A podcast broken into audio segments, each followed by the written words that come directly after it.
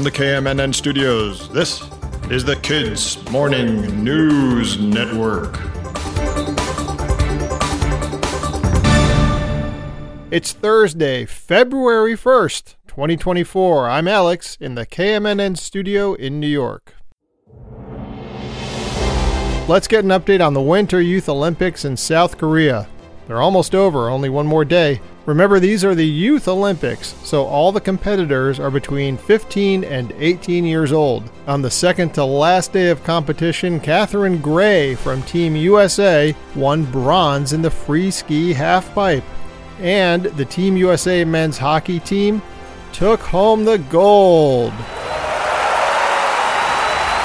beating Czechia 4 2 0.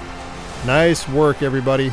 Today, on the last day, there are going to be medal competitions for cross country skiing, curling, figure skating, and snowboarding, and then the closing ceremonies. And I will have all the results tomorrow. Have you been watching the Winter Youth Olympics? Tell me what you think. Get your grown up to help you and drop me an email at kidsmorningnews at gmail.com.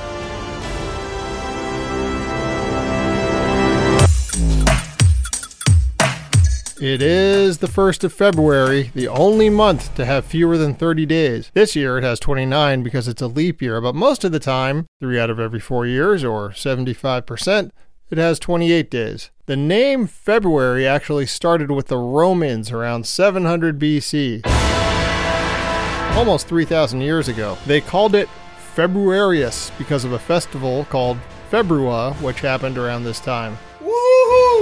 Yeah! Some historians say that along with January, February was one of the last months added to the ancient Roman calendar. Originally, they say, the calendar only had 10 months. It went from March to December, and then it went on vacation, I guess.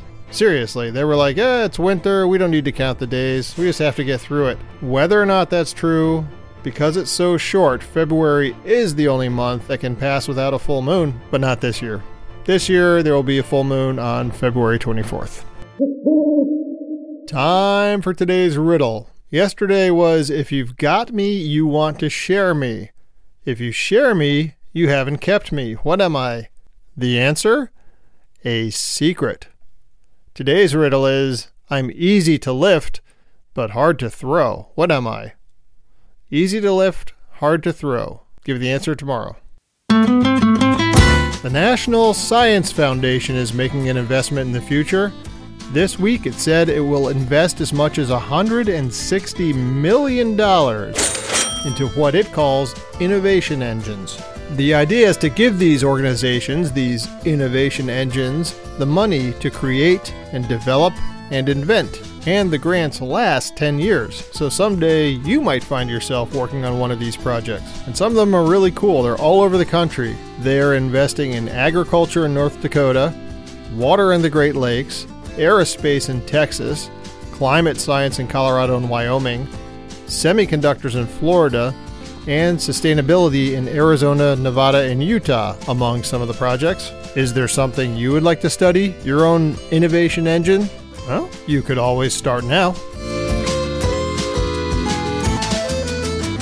In the weather today, rain and snow are moving inland along the west coast as the atmospheric river pushes its way on shore. We're talking the entire western part of the country from Idaho down to Arizona and west all the way to the ocean. So if you're in any of those places, please be careful.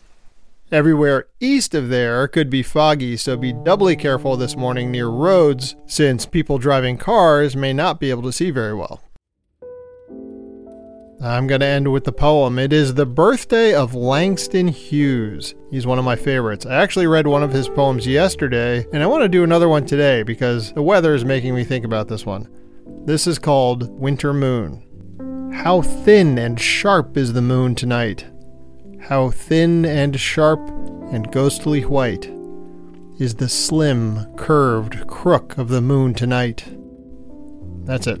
That's a short poem. Happy birthday, Langston Hughes, and thank you for listening. I'll be back tomorrow. From the KMNN Newsroom in New York, this is Alex, signing off.